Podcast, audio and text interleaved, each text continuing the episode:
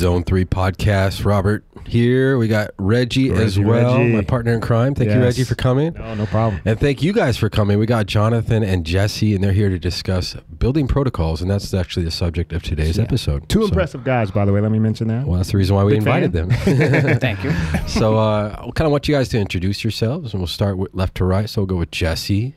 Start with where you're from, how long you've been doing MRI, maybe some side hobbies, whatever. Yeah, I'm from uh, a small town called Worland, Wyoming. Grew up there, farm boy. Now I'm in the big city. Started doing MRI in about 2006 and just kind of fell in love with it. I don't know. It's like a, it came easy, it's a natural.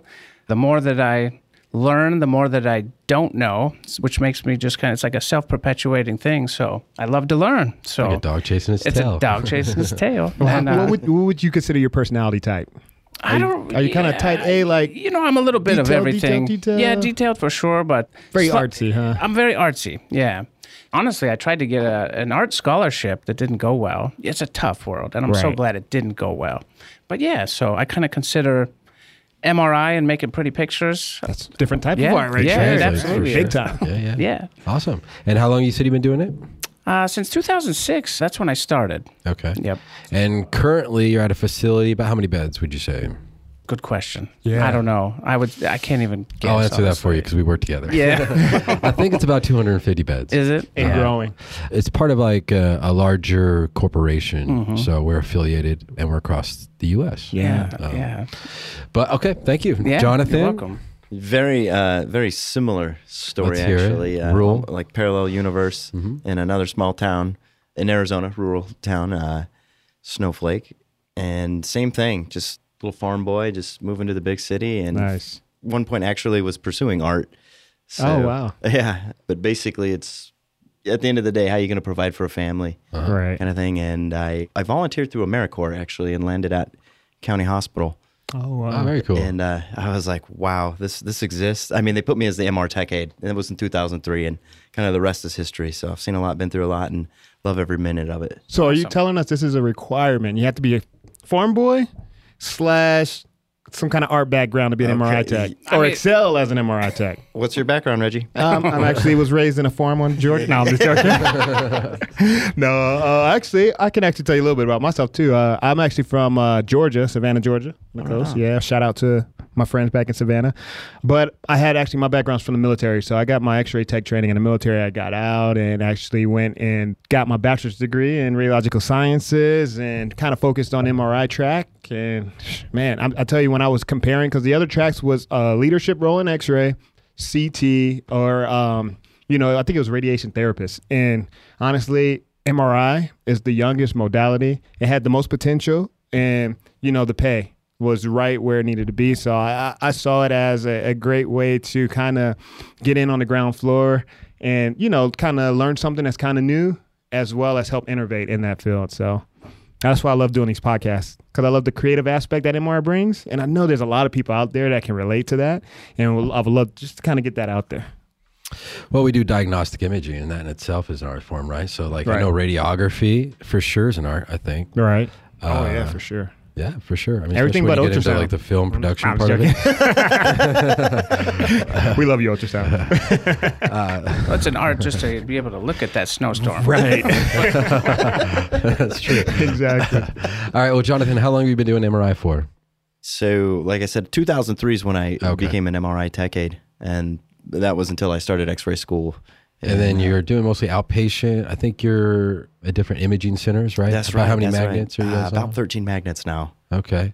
Different vendors. Different vendors. Okay. I've been around town, and uh, so I've tried a, a few new, unique models as well. Which is, cool. you know, they're always, you know, everybody's competing and uh, ha- has a, a different spin on it. So it's it's interesting to see and, and unlock that component as well. Well, I'm just excited to talk about the subject of building protocols today. So, we want to kind of just go over the basics at first.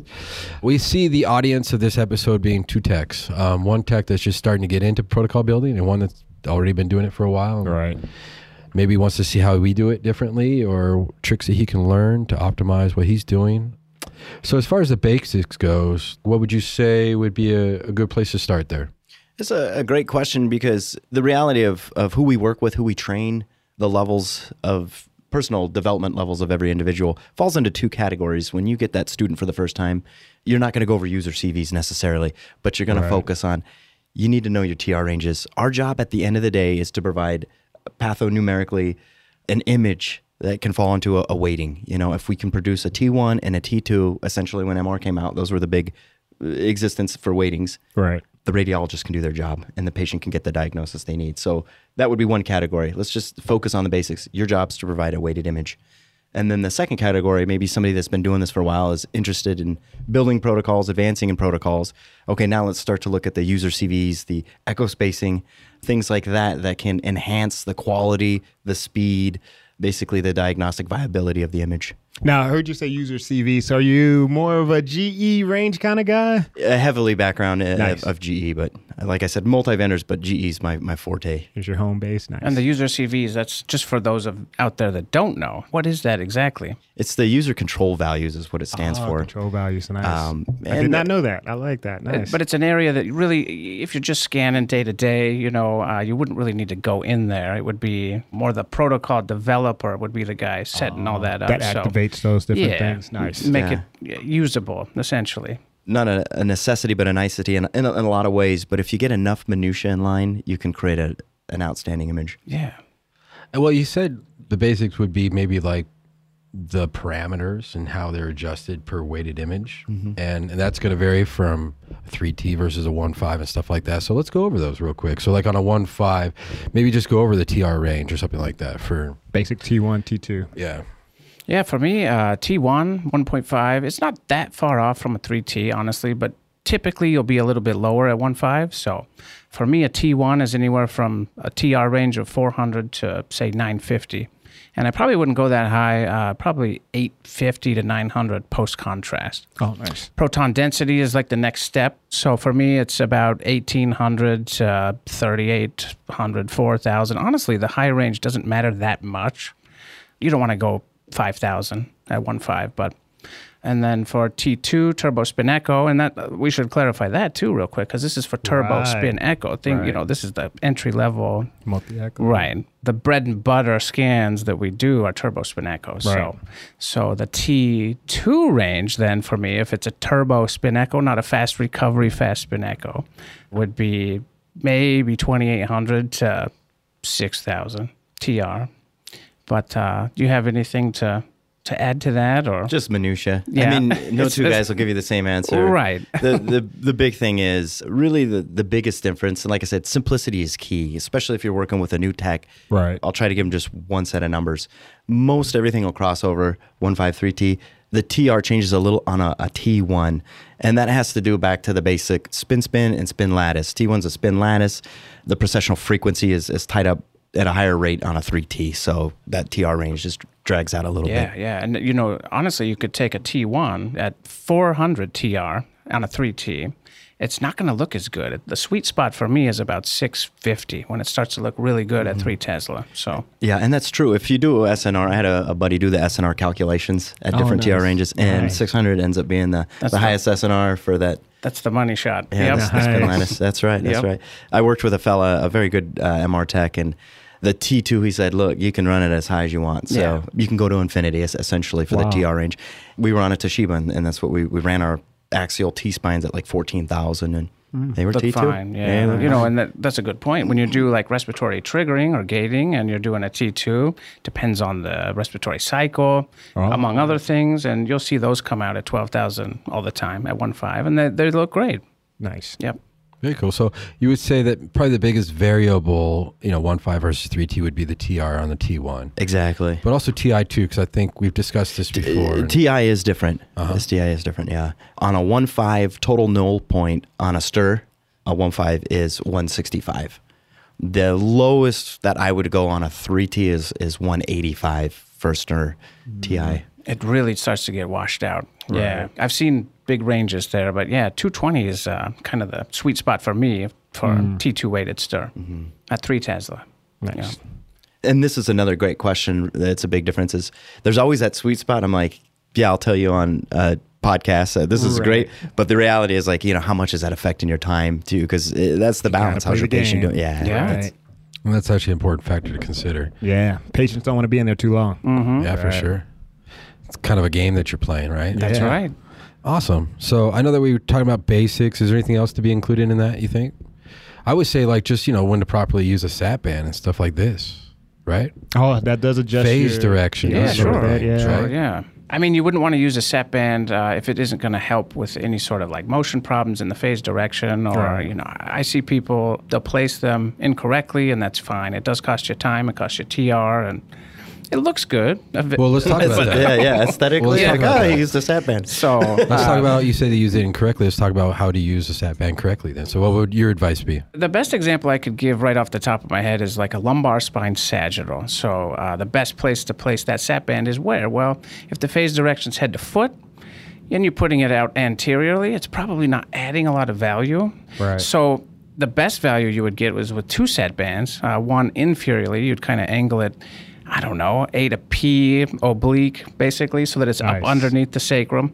So you're satting out anything that's moving there that might flow up Even And though then- you're head to foot? uh, head to foot. Yeah, so you're putting that underneath the sacrum, basically. Okay. And then if you had an, an additional one anteriorly it to kind of follow that lordotic curvature, so they're catching anything from the T spine and above. To me, that's going to to make the best benefit if you have to use sat bands. Right. Honestly, I don't think you need them Right. in the sagittal lumbar spine. Is that something Yeah. you would add after you've getting some motion? And you're like, okay, this patient's like got a lot of aorta pulsation. Maybe, maybe, maybe, but for me, post GAD, that's where you, you really you have so much. Yeah, yeah. There's so much ghosting, so much going on. You get all that signal from contrast, and uh, that's where I see the need for sat bands, No, post GAD in the spine. totally makes sense. Yep. What are you thinking there? No, no. It's uh, the, the biggest penalty you'll get for a sat band is on a T1. Like you mentioned, the TR range, you can shave a minute or more just eliminating sat bands on a T1, one five and three T. But another factor is the SAR factor. Everything's Oh, good call. giving a factor number. Uh, sat bands are a two factor, so you know it could be up to four times the amount of RF just going from a one five to a three T. I remember years ago there was a guy he says it gives them to me, and, and you you can look at your card and, and see the directions, and there's you know every direction there there they are they're available. I'm like Yep. Wow. And did it look aesthetically pleasing? Yeah, but Sure. what did it cost you time and, Time, and SAR? yep. And Yep. i- i- it's a balance. Does it affect the signal at all?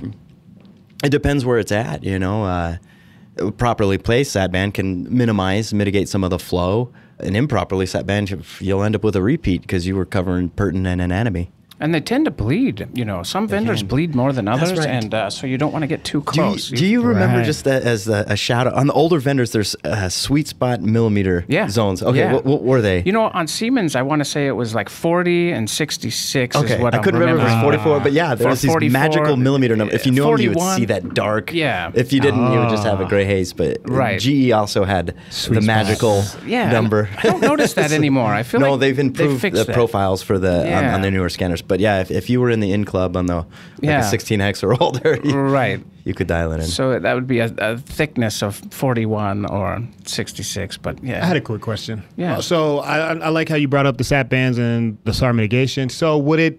I mean, even if you keep your SAR below 2.0 on certain conditional devices, you think maybe you still shouldn't use SAT bands when you're scanning, you know, certain conditional devices, just to keep that extra bit of RF coming through. If it's a non-contributory sat band, like you said, uh, a lot of sagittal spines, the flow is head to foot or S to I. Oh. Um, having the anterior sat band is purely aesthetic at that point. Right. And uh, a lot of the rads like to see the aorta anyways to make measurements to check for an aneurysm. Yep. So, is what we're doing counterproductive? Right. I think that's a good point. Yeah, Nice. you know, and now with rectangular field of views, I think that's really the Ah. direction people should be heading when it comes to sagittal anything, Right. any long axis like that, even in a humerus or a long bone. Can you give us a little more information on when you say, uh, I guess, rectangular field? of view? Yeah, so you know, up till fairly recently, I don't know, maybe the last 10 years, you had a square image. So now, what you can do with the Siemens technology that I've been using is uh, you can take that rectangular field of view, so you actually take the phase direction up to like 200%. Oh, nice. So you can imagine a, a sagittal spine. Right. If you have that rectangular field of view, you don't really see nothing anterior. You, you see uh, basically nothing. So you could include the aorta that way. Right. The nice thing about that is that you can lower your matrix.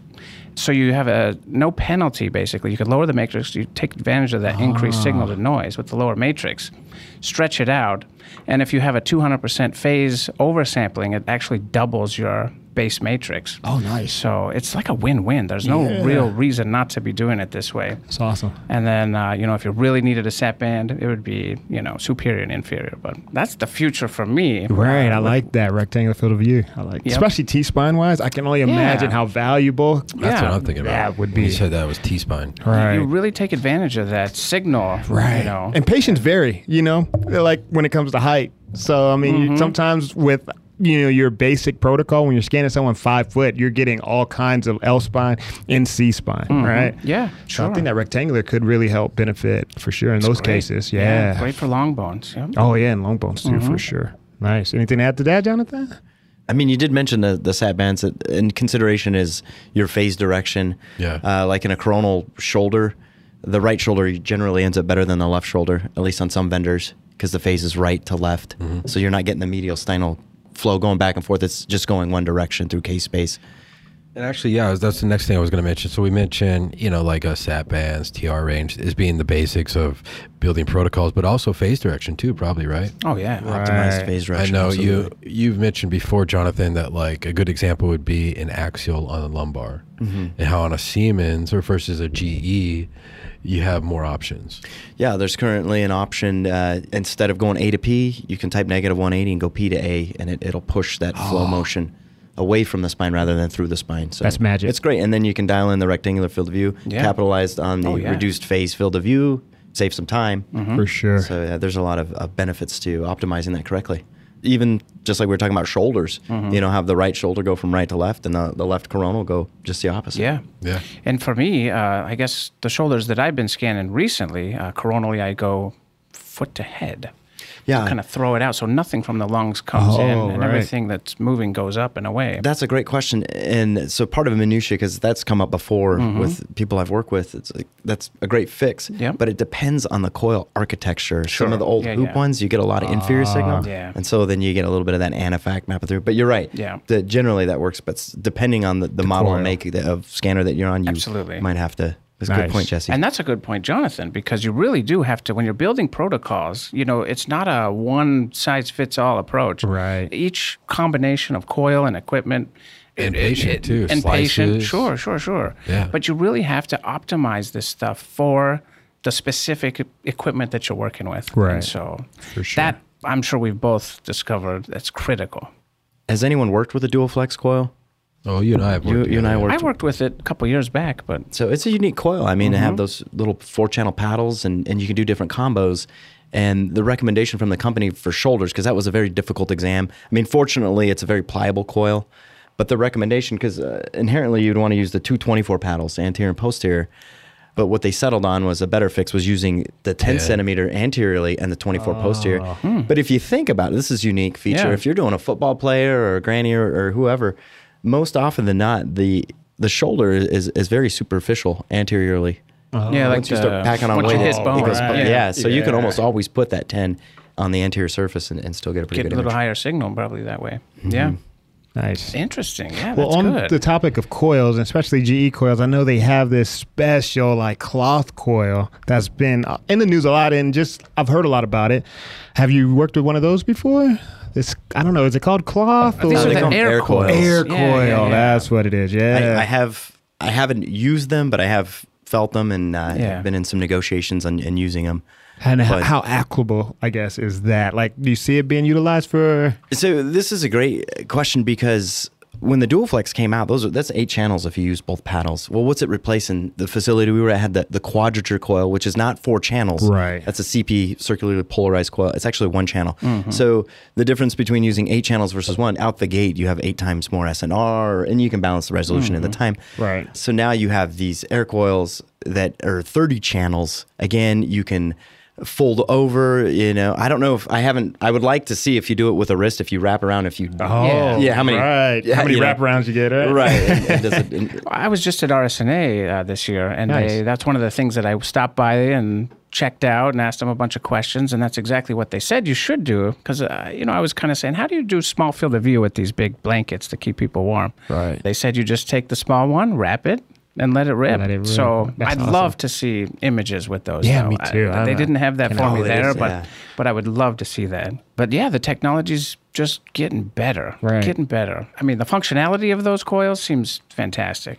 Yeah, the only downside that I one of the became aware of with the dual flex is for the history of how we've been scanning. When we use a TR knee coil, that locks them in, that holds them down. Mm-hmm. Yeah. Well, now we have these light coils. Yes. They don't come with a, a knee holder. they Oh, don't come with a shoulder holder. So you have to come up Yeah. uh, with You're some immobilizing tricks. Yeah. Yes. exactly. I've got exactly. some tape, Coban. Maybe that's a good transition sandbags. because I think as a new technologist, sometimes the hardest thing when it comes to motion is identifying how to solve that problem, right? Is it breathing? Is it something that you can actually change by positioning the patient or altering the actual protocol and parameters, adding sat bands and such? Uh, What's the best way, especially when it comes to shoulders, to identify if it's breathing versus, I don't know, maybe um, just adding a sat band or going straight to like a propeller or blade type of sequence? I mean, it's hard to tell exactly what the, you know what motion looks like, but, Right. but it's hard to pinpoint where it's really coming from. In the shoulder, though, uh, oftentimes it's breathing, you know, or twitching, or who knows, a little cough will do it. But yeah, with these flex coils, that, that gets tough. It, the shoulder's are a really hard place to immobilize. Right. Uh, we have this strap though that we're using right now. We have what's called a Shape 16. So that's a flexible coil that we're using, 16 channels oh, nice. uh, with the new MAGNETOM Vida, and we have this thick, very stretchy elastic strap that we put around the patient's whole thorax and just nail it down. And that's been very, nice. very useful. It's working. Do you have to angle the patient up at all, or you just kind No, of? yeah, no, they just put it on the table before they lie down, and and uh, no, you're right, a little angle, so you wrap it around the coil, Oh, okay. kind of around the the meat of the shoulder and Nice. under the other armpit. Probably the easiest shoulder coil I've ever worked with. Oh, really? As far as its The flexibility? Mm-hmm. usability, it's uh, it's flex. It's got it's a flex coil to it. You're able to put them off ISO center or into ISO center a lot easier. So I like that coil a lot, and I use It's a I nice steal his setup. I've seen it set up before, and I stole it. so I use that exact That's same little in mobilizing. Martex. Yeah, Martex, right? Yeah. Bag of tricks. You just keep adding to your bag. That's right? right. That's, That's right. exactly right. But uh, you know, a general rule of thumb: if you see motion on a shoulder at all, I switch immediately to the blade protocol, the radial k-space filling, because uh, that's what you should do. Yeah. we don't want to repeat too many images. Exactly. Yeah. It's great to see an element from everybody here, and a lot of it adds up again to a, a very successful study. The scapula, the, they sit at an oblique plane, so rolling it a lot of time gets the lung motion anterior to the shoulder. And a trick, it may have been you that taught me this. Was it you that taught me that, like, on, you know, how is it the left shoulder? It always shows up as a right if it's oblique too much? That's right, 45 degrees, the On the gradients get coronal? confused. Yeah. But if Ah. you oblique them, that eliminates that from Yep. happening. Nice. Yeah, so you save some benefits there. Yeah. You mentioned isocenter. So here's a unique thing on one vendor I had worked with, because now you have these 16 channels on a 3T. I mean, you're mm-hmm. you're drowning in SNR. Yeah. And one of the things that we were having issues, we thought was patient motion, and you you know you call it in and it gets thrown. Oh, patient motion, nothing we can do. But it was consistent, and it turned out to be phase offsets. Oh, really? Oh. So to the point where I had an opportunity of meeting the guy that invented Phase Correct, and it was really unique. So that little button on GE that says you know Phase Correct that adds to your pre-scan. A lot of times, uh, anything off isocenter, the the phase offsets increase. It's what you find on an FSE or turbo spin echo. So these are things that you see w- with like a shoulder, anything uh, hips. You, you really want to have that on to reduce what can be mistaken as patient motion. Yeah, very cool. I like yeah. that. Was that a twin speed that you had that issue with? I've seen that on a. Oh, okay. I mean, okay. I, I can identify it on one fives, and now that Yeah, I'm yeah, aware yeah. of it, I'm like, oh, You see bad it. phase correct. You know it. Yeah. Yeah. well, I'll go in real depth if you want to go real depth. Let's do it. So Yeah. when we all go to school, we learn that we have our, our B sub zero, right? We got your, your permanent magnet, and then we have the XYZ gradient coils. Mm-hmm. Did you know that behind that there's another set of XYZ coils? No. So when you run a diffusion, it says running reference scan. Right. It's checking for eddy currents. When you click phase correct, that's what it's doing. It's checking for eddy currents. Ah. And that's why your pre-scan is longer. And it's adjusting that additional set of XYZ coils Oh, nice. to offset That's these cool. phase. Now these are inherent like gradient coils. They're they're all epoxy to that It's all permanent in magnet. there. Wow. Yeah. I, like I said, it was it was a huge stuff. opportunity to get in depth. I'm like, right. so that's what's going on. nice. awesome. Yeah. Nice. Well, along the lines of like basic stuff, because that's kind of what we're covering right now. I mean, another thing to touch up on is echo spacing. Yes, I know a lot of people are afraid of touching echo train length. Yeah. right? Sure. Things like that. So maybe you guys can just kind of discuss that if you would, and we'll start with Yeah, you, what- Jesse. Well, What kind of things affect your echo spacing? I guess is the, the Yeah, question. The, bandwidth is a big one for sure. Mm-hmm. You know, so when I'm building, it doesn't matter really what I do. I always try to keep it under 10. And that's just something that I was taught a long time ago. I don't even know where I got that number, to be honest with you. Mm. It's easy for me to just keep an eye on that. And if it's not where it needs to be, I optimize the bandwidth. Small little shifts in the bandwidth will make a pretty big change. nice. So there's a few factors, right? And so you're saying, you know, for one, definitely the bandwidth. Yeah, if it's too Probably field of low, that's where the, the echo spacing goes too high. So you want to kind of balance that. 220 on a 3T is pretty, that's a nice starting place for me. But it depends on a lot of other factors. So With echo spacing, like how does it affect our image quality? I guess too is a good question. So when you have the echo, you have you remember the free induction decay. You know, it starts out and then you get the maximum signal and it dies out. Right. You want to sample the the optimal region. If if you're too far off as your starting point, and you have a X amount of ETL, 8, 10, 12, you're just, if you start with garbage, you're going to end up with garbage. Right. And I've got a great image I can share with you on that. Oh, yeah. Um, I can send it to you. oh, for sure. Uh, but it's the same patient. It ended up being echo spacing. The thing that killed it, though, this is where the advanced applications guy would come in. It was the user CV Oh, really? on, on GEV. They have blurring Oh. cancellation. Oh. yeah, we're having trouble with these images. It just click this button, blurring cancel. it was on? It was Or- on. It just and- yeah. just about everything. Ah. and it was making it blurry. Uh, it, it almost doubles or triples the the echo space. So Yeah, yeah, yeah. some of these were starting out at 16 to mm-hmm. 20. Mm-hmm. So you're starting out with trash. You're just gonna end up with trash. So going in, scrubbing that off, getting it below 10, like you said, that is the magic number. Mm-hmm. You start there, and then you have freedom to explore an ETL Right. within range of that weighting. Now, I know with my experience with GE and Siemens, I know Siemens gives you the echo spacing, and I'm not sure. Does GE actually give you what your echo spacing is? It's the do you gotta minimum value on the older software, and the new software it actually shows you, which it's, it's still the minimum. And you can adjust the last bit of it. So say it's like ten to two hundred. As you go up in your ETL, the, the end will go longer because what it is, oh. it's, it's you sampling it that many times. I see. Nice. Nice. All right. So you're saying there's three factors that affect echo There's three big spacing. There's a factors. frequency matrix. Frequency matrix, Bandwidth. bandwidth, Field of view. and field of view, Okay. and they all tie in. Which I've seen notes at some facilities, like they work around by having low ETLs because they're starting off.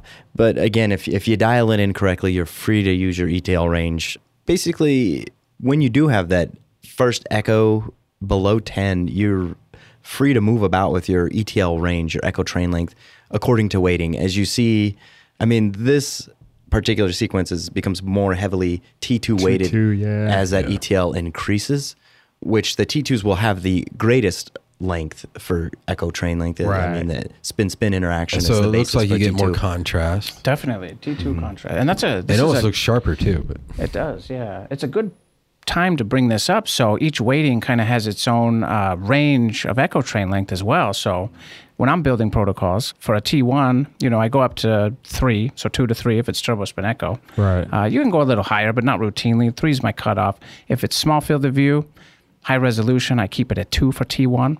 Oh, nice. But then uh, proton density weighting starts for me at about four, four to 12. 12 being way too high unless it's uh, like MSK with T2 weighting. But you want that smooth like contrast of, Right. of proton density. But, you know, T2 sure. would be okay as well. So uh, for proton density, it's four to nine for me. And then I go uh, 10 to 32 echo train. You got to get your TR, your echo train right, your, and then the TE, which we'll, I'm sure, touch on soon. But right. And then one little uh, caveat I'll add is the restore magnetization or Oh, fast right. recovery Oh, yeah, sure. Um, For a normal FSE T2, I would do you know 10 to 20. But what happens is since you don't have that refocus RF pulse, you're you'll get out of line. So Hold on, real quick before you go too far. So restores with Siemens, and then the fast recovery is that GE? Okay, Mm-hmm. that's it. Yeah, it's an Okay. additional refocus 180 pulse. Oh, nice. So adding that, you're able to sample out your ETL length longer, so that ETL 32 would be uh, restore mag or uh, fast recovery. Nice. And the idea of restore is that it allows you to kind of knock everything down, like the net magnetization, to start the process over, you know, so that you can scan with shorter TRs essentially and still obtain high T2 contrast. Yeah, because that's the bottom line. Uh, Echo Train Length is a divisible factor for our time formula. And Nice. so, I mean, you talk to techs have been in the field for a while. They only had spin echo. Right. So Different I, world, right? Yeah, I, well, I remember uh, when I started in 2003 as a tech aide, the boss would bring in the newspaper. You know, I got a CTL. Yeah. what section you want? see you, see you at lunch break. That's funny. nice. All right. Well, that's kind of the basics, I would say, for the most part. I'm trying to think of what else. I mean, like when you're looking at a GE and you're looking at that back page and you got the imaging options, right? And like you see a zip 512. A lot of people don't know what that means, but if you want to just kind of break it down, when you select that, what it is that you're doing. Zip 512 or Zip 1024.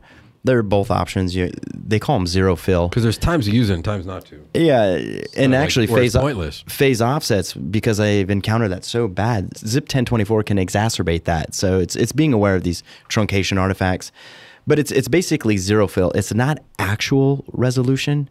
It's apparent resolution. When you look at it, because it's packaging case based. So if you actually already have that resolution, to select that would be it'd be a redundant. moot, yeah, a moot And point. it basically is it's essentially doubling the matrix visually if you have at least a 256 matrix. Is that Oh. is that how you Yeah, understand anything it as well? is- It'll, it'll take it from 256 to 512. That's why they call it from- interpolating. Right. That makes sense. But Okay. isn't it? I think, if I'm right, and you probably know this, and I, I don't know, I'm right there. But if you go 1024, you would at least have to have a base matrix of half that. Is that Yeah, true? That's Yeah. what the, I'll see the apps guys to drive it. They'll be like anything over 260 automatically will drop it in a 512 block. Anything Yes. over you know X will drop it into a 1024 block. There you go. Yep. Mm-hmm. So you couldn't take like a 256 and add 1024 zip. right. It just wouldn't work. And it's kind of one thing that's uh, popular for 3D imaging, vascular imaging is, is Zip 2 or Zip 4. And uh, again, anybody with a CT background would really understand this. It's interpolation. You know, if you're you're scanning, you know, two millimeters, well, it's going to add a slice in between. One funny thing that we've learned that affected our workflow is that we were interpolating when we didn't need to, and it affected how we were doing our MIPS. So it would take so much longer to render our MIPS when we're cutting out like the MRA of the head and things like that, that it it literally slowed our workflow down so much. And the issue really came down to do we really need this? And it turned out that it really wasn't having any effect on our imaging. Right. It Like just a slowing nicety. down the process. Just slowing down the A process. nicety, not a necessity. Right. And I just came across that too on, uh, I have an older scanner, but it has an additional cardiac package.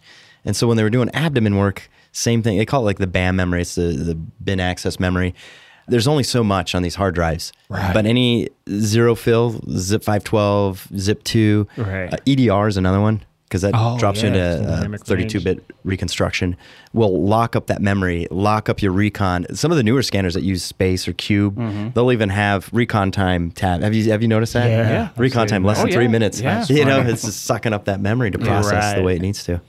Yeah, for me, uh, Siemens based, I don't really use interpolation unless I have a square matrix. I don't know. For me, I haven't seen a lot of value there unless it's square. So you could take 256, 100%, and then turn on interpolation. And, and I agree with you. For 3D, it's better for 3D than 2D. But it's a good conversation to have. Is, is it critical? Is it a necessity? I don't think so. I don't think so. And sometimes it's not, and it's Yeah. important to know when. Like we're, Right. you're not making it non-diagnostic. Is, Yeah. is you know, so Right. it's just, but is it affecting your workflow? Things to consider. Right. Mm-hmm. For mm-hmm. sure. Well, so it's nice that we're touching up on it because a lot of times a lot of people don't know what they're pressing when they press that button. Right. Oh, or even what it means, right? Hey, the sales There's pitch- other imaging options too that are probably people don't know. I mean, and, and I'm just Oh, yeah. referring to GE, but you know, there's other vendors as well. Where, I mean, I'm trying to think of what exactly. What we zipped on, we, we picked on uh, Zip 512, but maybe we can talk about. Uh, let's talk about. Um, matrices. I mean, you know, fine matrices versus coarse matrices. And I, I think high resolution is one of those things where it can be, in the same sense, overused. Oh, sure. Yeah. Yeah. I mean, sometimes you'll have these super high matrices with super small field of views. And it's like, okay, well, what's the purpose? Because we're having these extremely long scan times, and it's almost counterproductive because you're going to end up doing some sort of repeat, right? Right, or right. you know, trying to compensate for the signal. Yeah. What do you guys consider? Uh, I guess like what's a low matrix versus a high matrix? I guess is a better question. Well, I think there's a lot of factors that play into this. Uh, So it depends on the field of view, the slice thickness. Obviously, we're concerned about signal to noise ratio. Right. So I think that's kind of where the art comes in. You know, for me, so let's just say we're starting with a sagittal C spine. So say I'm going to build an entire spine arsenal. Mm-hmm. I would start small, maybe a 220 field of view for sagittal, and anywhere from like we have all these new matrices with these new software. So like a 356 base matrix is something that I would pick. If it's T2, no fat sat, Right. maybe by 75%.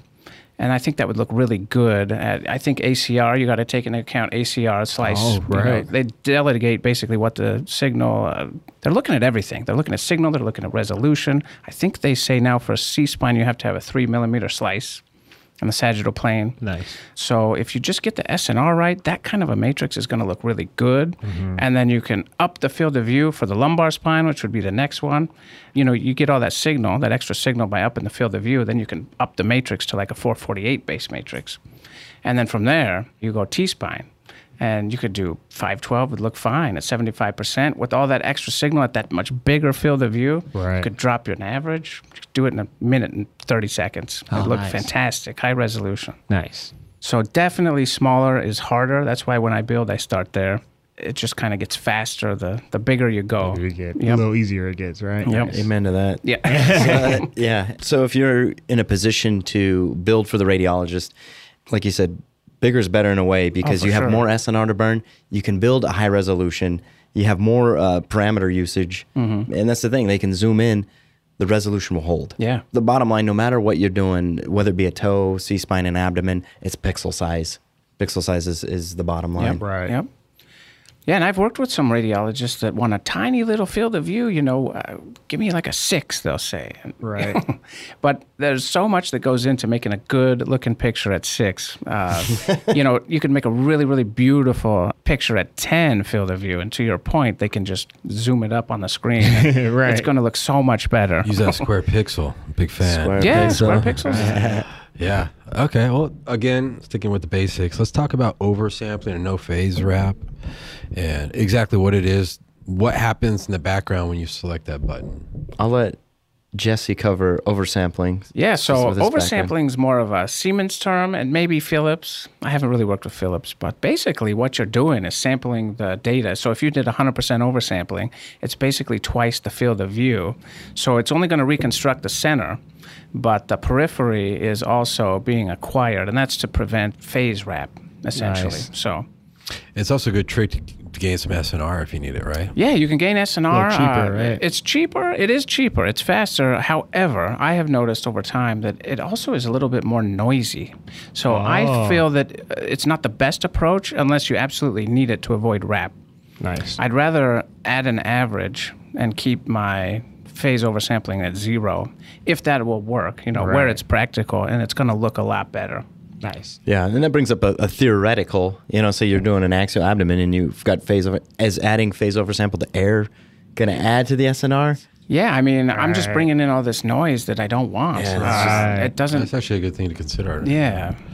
Interesting. Okay. Because uh, if it's anatomy, then you're adding protons, which you're adding signal. Signal. And just the difference in vendors, and to be clear, my experience is with Philips, GE, and Siemens. So I know with GE, you're kind of limited. And I don't know if the new software, I think new software is like the 27, right? Yeah, once you go 27, they actually get rid of the old no phase wrap button and it goes to phase oversample. The reason it adds time is it's phase encodings. Yeah, with GE, it's either on or off.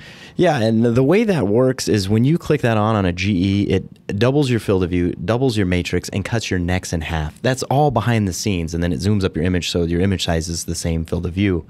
I mean, it's a very clever Yeah, it's clever. setup, Technique, but, yeah. but yeah, it's it's the way of the dinosaur now with 27 and beyond. Nice. Hey, you have any experience with that 27 software? I do. that's coming I've. I've got a, quite a bit of experience with the 27. Is there anything about it you like a lot? Uh, yeah, it's great. I think once you go because not, you don't need to be too essentially 200%, I guess, what Yeah. you say phase. You just need to cover beyond the coil Mm-hmm. to avoid that phase wrap or anaphylactic.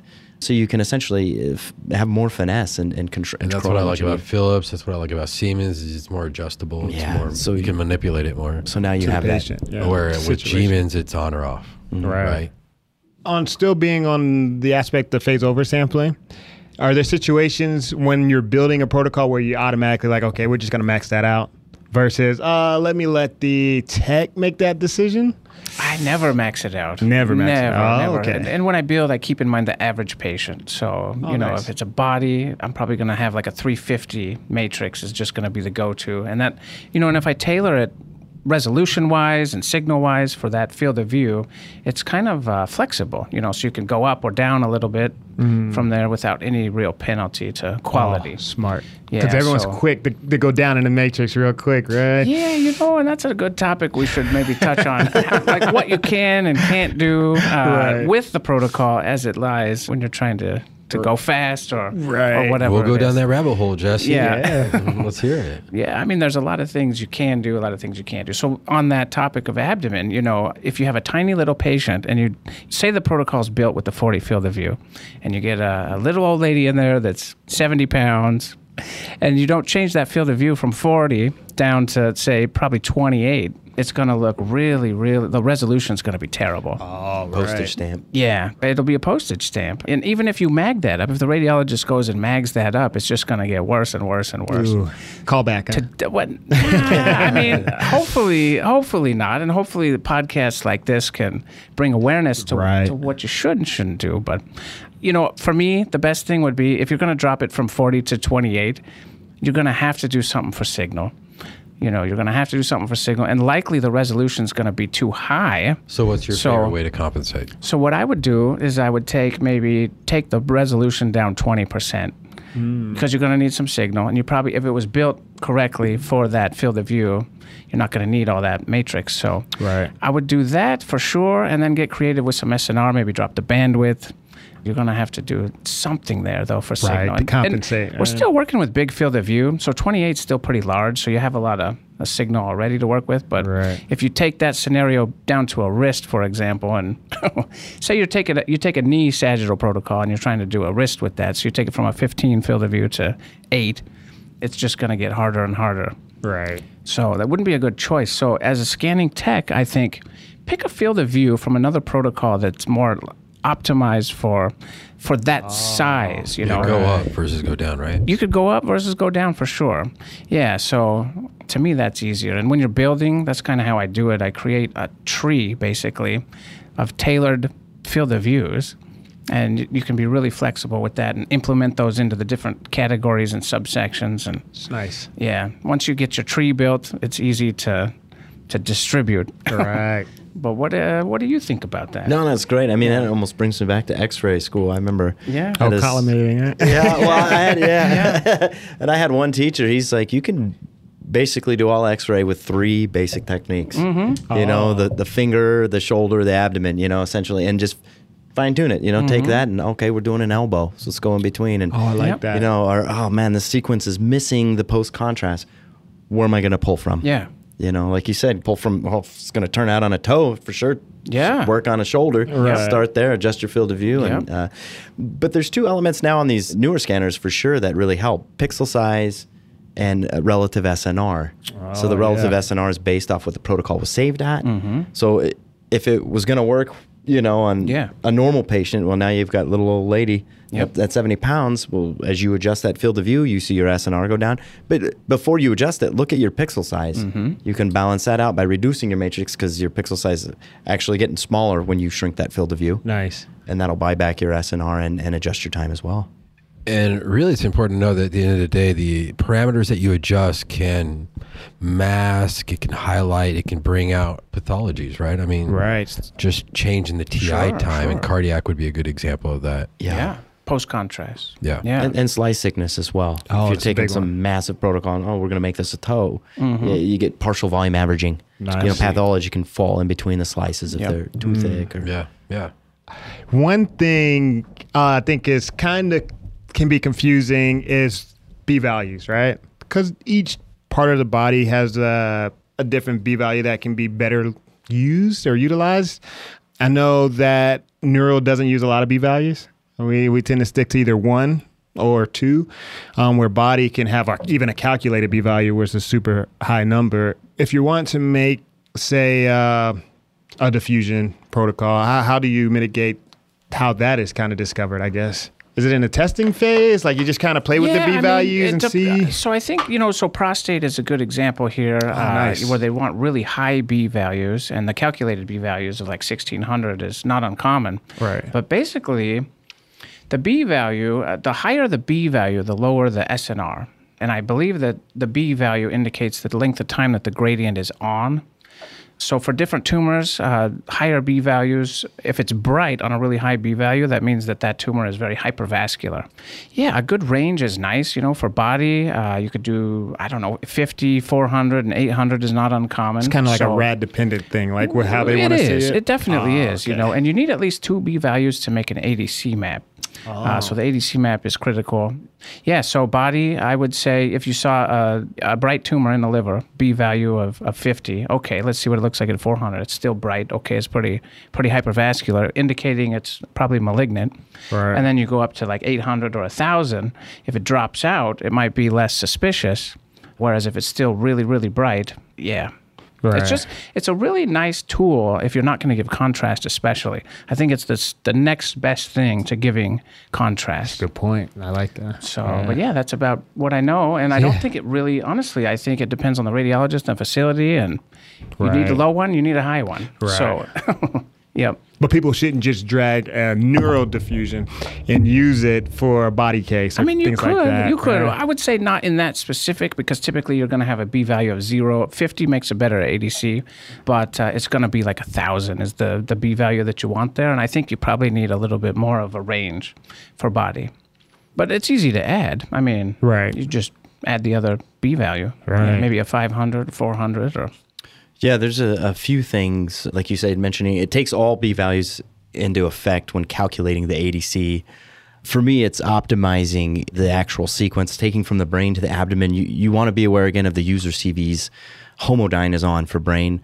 Homodyne was created for body parts that are not going to have a lot of motion, like the brain. They're just going to be sitting in the coil. Whereas some places, Oh. respiratory trigger and abdomen, uh, that's when you want to use zero fill for your user CV. Nice. And that will reduce some of the offsets. There's also other finesse. EPI correction will line up the sequence for each B value a little better. Then you also want to adjust your kernel and your threshold. Threshold's critical, mm-hmm. especially on the older scanners, 16X and, and prior.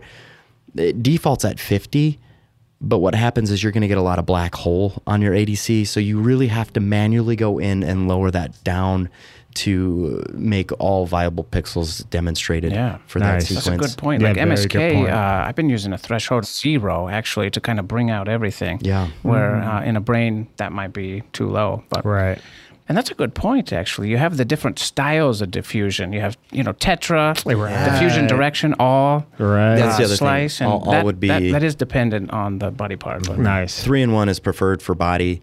All is preferred for brain. Tetrahedral gave them one extra direction to help uh, if you're ever dropping an ROI. It was why it was created. Uh, it really didn't take off. Kind of died out. Last time I chatted with you, the neck is a is a tough one for me. How do you Sure. how do you optimize a neck? so Well- you mentioned propeller or, or propeller blade. for sure. Yeah. The if you could do it coronal, you know, diffusion's getting pretty fancy these days. That's right. And uh, you know, like resolve diffusion on Siemens, I really like multi-shot. It's a multi-shot epi, so it's gonna fix some of those distortion problems around, like say the petrous and and tissue interfaces.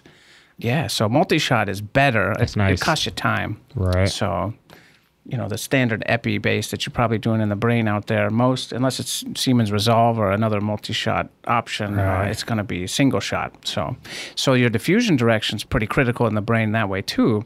You'll get a lot of warping if the phase direction is left to right in the brain. You really want a phase direction A to P Oh, nice. in the brain for single shot epi. That also reduces peripheral nerve stimulation in that direction as well. Oh, yeah. nice. Nice. Interesting. I didn't know that. So with uh, so the road that I've crossed many times with patients, and specifically to diffusion, if they, fifteen year old with tons of braces, is there any tricks that you can do to?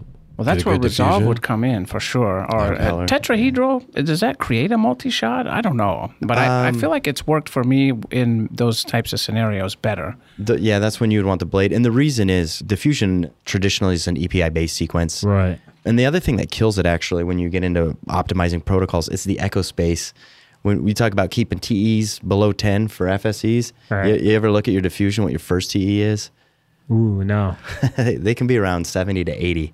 Oh, so it's just, it, the sequence has so much potential, and we're just now getting to the high resolution, the resolve, the focus, Mm, mm-hmm. Yeah. all sorts Respiratory of triggered. So when you so with the braces, what happens is adding the blade, you're adding an RF pulse, and that's what's reducing the susceptibility in these instances, Mm. Or the neck, as as we mentioned. hmm Yeah, so coronal in the neck would be ideal, I think.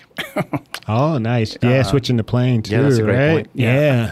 That's good to know. Okay, so Yeah. so far as far as basics goes, we've covered like the different parameters. Let's talk about like different sequences that you would run for a different protocol. Like for example, if you're going to do a stroke protocol, like obviously there would be a a diffusion that would probably be the first one you would run. But what else would you do for that? Well, stroke workup, you know, you're probably going to want to do some sort of angio of the brain, diffusion, maybe carotid bolus. So it could be pretty quick, pretty painless. Start with diffusion because these patients may or may not be cooperative. And actually, two plane diffusion is helpful because of these artifacts that you see, especially if they're moving. Right. So if you could do a 40 second axial and a 40 second coronal diffusion, that might be enough. Right. You know, if the patient taps out at that point. But yeah, you just do your standard, whatever meets ACR, honestly. T2, Right. Maybe a FLAIR, and then some angio stuff. Is there any times you can think of that you would deviate from the set protocol based on like pathology that you might see? Like first thing that comes to my mind is like a, a bone lesion, and you want to throw it in and out of phase. Yeah, I mean, it depends on your facility. It depends on the expectations of the technologist. Uh, Right. You know, a lot of places out there these days don't want you doing extra stuff. So, Yeah. you know, they have a hopefully. set protocol for a set situation. Right, right, right, right. So the radiologist determines what is absolutely necessary and what's critical, and then deviations from that, uh, you know, are kind of individualized, Right. uh, which introduces a lot of variability. And uh, you know, I think just because radiology in general, the direction that it's headed is all being optimized for time, patient throughput, and uh, the almighty dollar, I would suggest to people out there not to add much of anything. In phase, out of phase for bone lesion is nice and they're quick. But I think you just end up causing more headaches for, for the radiologist if you kind of build your own protocol right. I think on a day to communication, day basis. for yeah. real, communication is key in those situations, Sure, right? yeah. Like if you have a rad you can reach out to, that's the way to do it. That's right? the way to do it. yeah, some they welcome that, some they don't. Right. And know your audience, your rads, and your patient clientele. Right. We've worked with a wonderful radiologist, and she loved it. It would save a callback for contrast MSK. I talked to a radiology, a great rad this past week, and I said, "How can you tell the difference between a bony infarct and an enchondroma?" Oh, and nice. he was like, oh, he, he went on and he gave me some differences, but then I heard him say, "Well, one has a fatty component and one doesn't." I said, "So an in phase, out of phase would answer that, wouldn't it?" Yeah, sure would. I mean, I know in my experience, if I'm doing a patient for suspected osteomyelitis, I might throw in a STIR mm-hmm. if contrast wasn't indicated. Absolutely. Right. And now, bringing back to the point you made, does everything need to be high resolution? They came up with a, a foot protocol with another excellent radiologist I was working with, and said, "I just need to see edema. I don't. I don't need to see like Yeah. necessarily all the bony trabeculation in the world on this STIR. Sure. Right. You know? Yeah. So knowing that equips you, equips me to doing what's appropriate, time sensitive, and Oh, uh, resolution sure. based. Oh, especially with a STIR too. Those can be so troublesome. They're long. Trying to make them high res and Yeah. short, right? They're yeah. long. Very long. That's a very great point. Filters. That's the way to kind of you know Dang, like hide the noise with some with some pixel smoothing filters. I feel like that's most most underutilized like aspect that maybe RAS don't know that can be helpful. That can really be helpful in a lot of situations. This image filters, right? Yeah, for sure. And I think that's a good point. You know, I think everybody should have their role. And I think if you have dedicated protocol techs that you trust, I think the Right. rad should say, look, I need a STIR. And it should be up to that person to Present to something. present it, to make it look good. And, uh, you know, each person should play their role. So I think that's that'll contribute to a high functioning situation. there. Very well Yep. said. I agree with that. Yeah, Very well said. for yeah. sure. And then it, just as we trust them with making the diagnosis. Sure. Absolutely. Right. Yep. You know, the product's viable, then they're equipped to do what they need Yep. to do. Yep. Well, I know there's a few uh, websites that we discussed pre-podcast that are super beneficial when you're not even developing, but if you have some questions about some of these topics that we're talked about, or you know some of the things that you might see on the scanner that you don't know a lot about. What are some of your favorite websites? I guess Jesse. I guess we'll start with you. Well, there was one. Uh, I don't know, Dave, if you want to bring this up, but there's one that I find very helpful. Uh, if you just have, say, you hear a word and you're like, "What is this word?" Uh, Right. you just type it in, and it's. I think it's MR Tip, T I P. Yeah, mrtip.com. This is a for me, this has been very useful. You never stop learning, obviously. Oh, so you can put anything in there like Anything. Think TR, of something. Yeah, fast, MP FRFSE. Rage. Oh, Sure. nice. I mean, most of Just the for stuff giggles, is let's in do there. that. So we typed in great. We were discussing this earlier. So let's do gradient echo. See what pops up. So you see, it just kind of gives Nice. you detailed info with hyperlinks to to pertinent other you know rabbit holes you could go down and never come out of. I like that. So this is helpful for anybody, radiologists alike. You're right. Yep. Shout out to uh, mrtips.com. Yeah, that's awesome. And then uh, Well you had made. brought up one earlier that also I think is really nice. Yeah, MRI questions. The folks there just do an excellent job. A nice layout, and they have advanced discussions. So I've used that with a lot of the new software on GE. If you pick a gradient echo sequence, those parameters are blanked out. Does anyone here know off the top of their head some great T2 star parameters for gradient echo? I need TE, flip angle, and TR. Oh, And so it's like you know, Nice, yeah. yo, man, Right. you got to go on the fly here. And uh, that that website has some great Sounds like a- images with a couple great resources. right. And of course, this will all be in the show notes. So if you're driving, you can see it at the bottom of our, our YouTube page or our website in the show notes for sure. We'll have all links to these websites. So the one Jonathan mentioned was MRIquestions.com, but there's several, and it's important to kind of just go down that rabbit hole sometimes. Yeah, no, for sure. There's so many resources I feel like that's online, and it's knowing what the right resources to kind of get to to get you your answer the fastest. Because you can read, you know, all these peer review articles all day long, and you're kind of skimming through and trying to find the right TR, right TE, and sometimes you know you just don't have the time for that. But they really have nailed it on a few of these websites, and I love it. I love the resources and the education, and it's free. You know, Uh, what's better than something that you don't even have to create a login for? Right. You know. I hate usernames login. By the way. Yeah, I hate that. Will you please sign up? Right. But see, this is nice. Yeah. Is this the same website that gives you actual protocols as well? There's one out there. I can't remember. remember. Oh yeah, so you have a few things on the side here: artifacts, functional. Oh yeah, they have a. Yeah, I know which one you're talking Yeah. about. Yeah, I've seen uh, some techs have that up as well. Yeah. I, uh, and I've used that before too, but it's been a while. Mm-hmm. Oh, But there's nice, uh, kind of obscure protocols on there, like MR the sialogram. That's what I used it for. Was yeah. the sialogram. oh nice. Oh, MRImaster.com. The MRI That's man, it. that's, the That's one. Yeah, they'll put That's TR, it. TE I'm a big fan of that. It- Just for giggles, let's do that. Let's go to MRImaster.com, Dave, if you don't big mind. big shout out to all these websites for doing such an amazing Yeah. job, And then you'll go to uh, planning. And shout out to Google for making it easy for us to search these. So on the left there, and we'll just just randomly go to one. Let's hit uh, epilepsy protocol or orbits.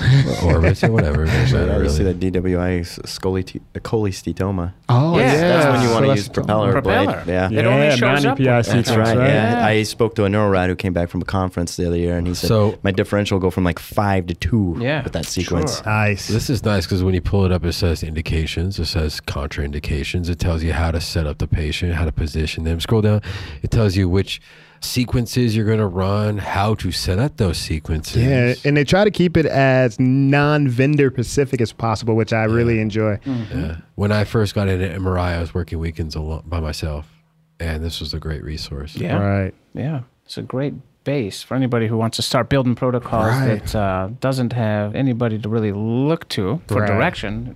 Right here it is. Even when you're going through MR school and you really want, because when you're So it's got that before you start your T2. clinicals, you kind of want to know what you're getting yourself into, right? Yeah, and I, I feel like this is a great place to kind of. So it shows you how you angle with the Sylvian fissure on that Yeah. T2 oblique coronal. I don't know. Yeah, big shows you shout the out. range, Right. slice thickness, Mm-hmm. flip angle, phase direction. Yeah, it's a great starter It's package. too easy. Yeah. I know, right? and it's free. And it's free. Yeah. Man. So basically, know that there's resources out there and right. use them. And use Educate them. yourself. It'll only make you a better tech, and that translates to better Right. patient care. So mm-hmm. We didn't just all get into this for a paycheck, right? I mean, we, we still have an interest in patient care. And Oh, that's for sure. ultimately what we're here for. It's the art, you know, and you know, patient care it goes a long way when it comes to that. But That would be uh, real awkward if somebody said no. I know, right? I need to get paid. uh, awesome. All right. So, speaking of like things that excite us and showing an interest outside of work, like what in the future of MRI excites you guys? I know you were just Yeah, recently at an a good way to wrap RSNA. I imagine you've seen some stuff. Yeah. Jonathan, um, I know you mentioned earlier about the 27 package or, or software package on the GE, but we'll, we'll just go left or right. So, Jesse, is there anything out there that excites you? You know, when I was at RSNA, I was in, incredibly excited about this new technology called Recon DL, and for deep learning. Uh, It Oh. blew my mind. What? Uh, I don't know if you. Uh, Is that the when it takes like a low quality image and absolutely. bruises it up? I've seen them Absolutely. like What? scanning 10 second pictures all day yeah. long. so, so the example they gave at RSNA was uh, like a six-minute knee protocol.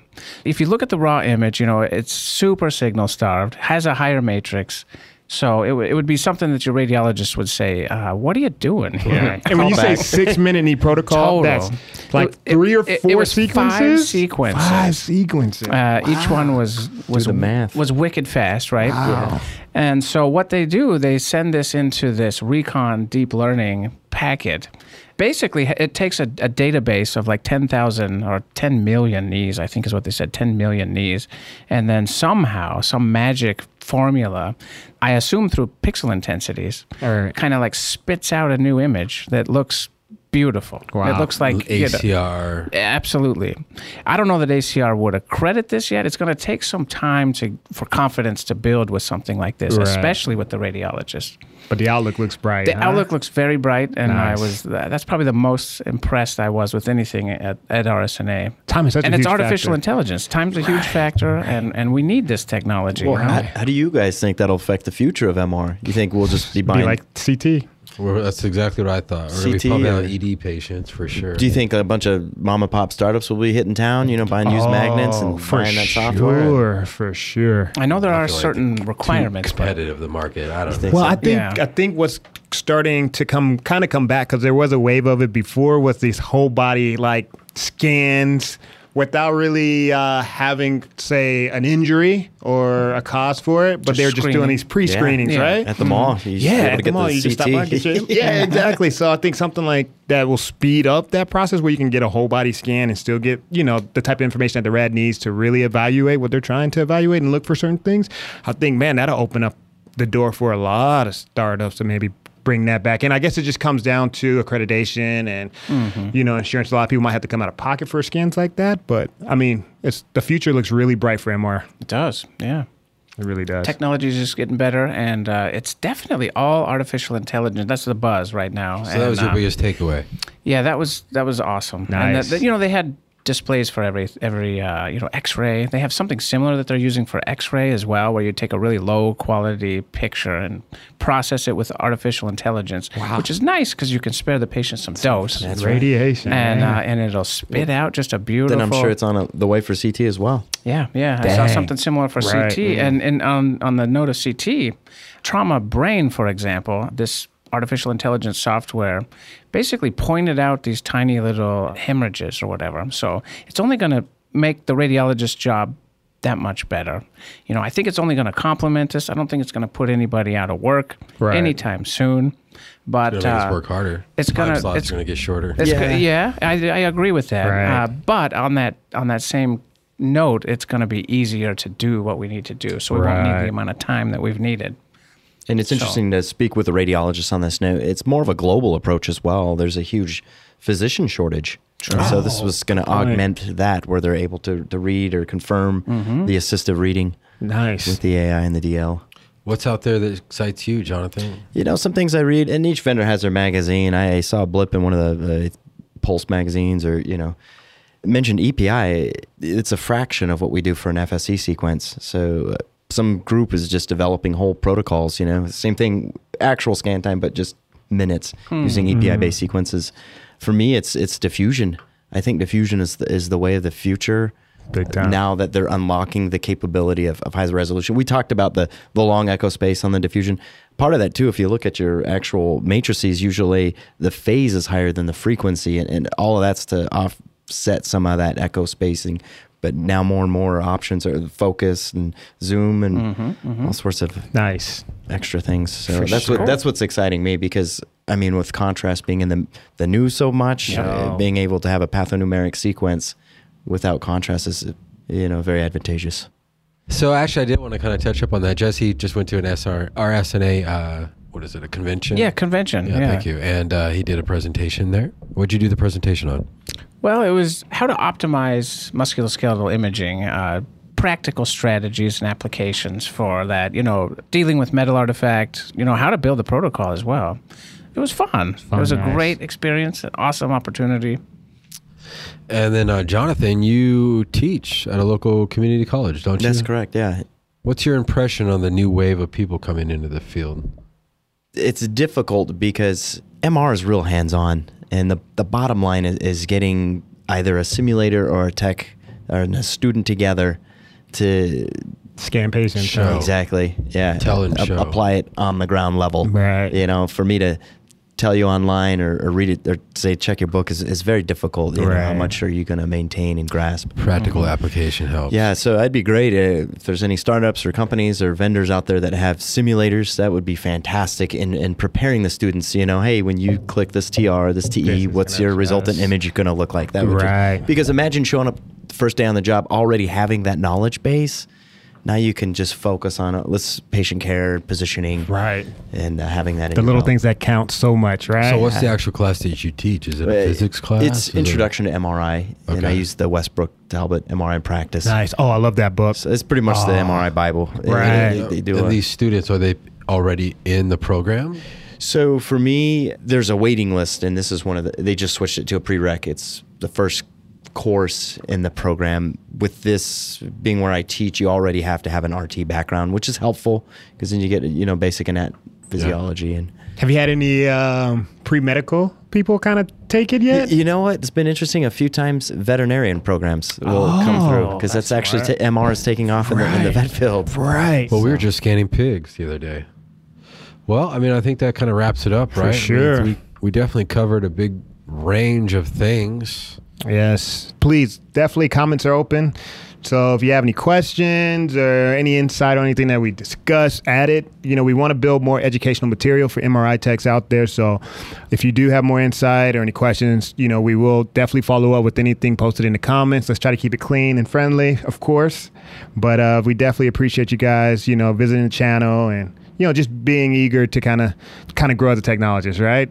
Yeah, and expect to see Jonathan and Jesse again. I Oh, for sure. Um, they are a great resource in the world of MRI. We hope to utilize them as often as we can. I think they have a lot that they can offer. Oh, yeah. So, I guess this is our goodbyes. So, thank you, right. Thank Jesse. you, gentlemen. Thank you, Yes. Jonathan. Thanks for having us. Yeah, Uh, thank you, Reggie. Thank you, young ja- uh, young Jamie. thank you, Dave. Appreciate it. This is Jamie Uh, for Jameson. thank you for watching. Stay tuned. We got more to come. So, Zone 3 podcast, we are out.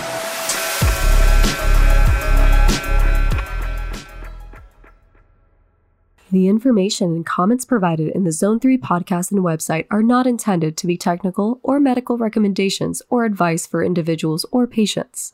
The information and comments provided under the auspices of Zone 3 podcasts and their guests are of a general nature and should not be considered specific to any individual or patient, whether or not a specific patient is referenced by the physician, technologist, individual, group, or other entity seeking information. Zone 3 podcast may provide links or references to websites. Such links are provided as a convenience to our listeners seeking more information on topics. These websites are not affiliated with Zone 3 podcast, nor do they endorse or manage content discussions unless otherwise stated during recording.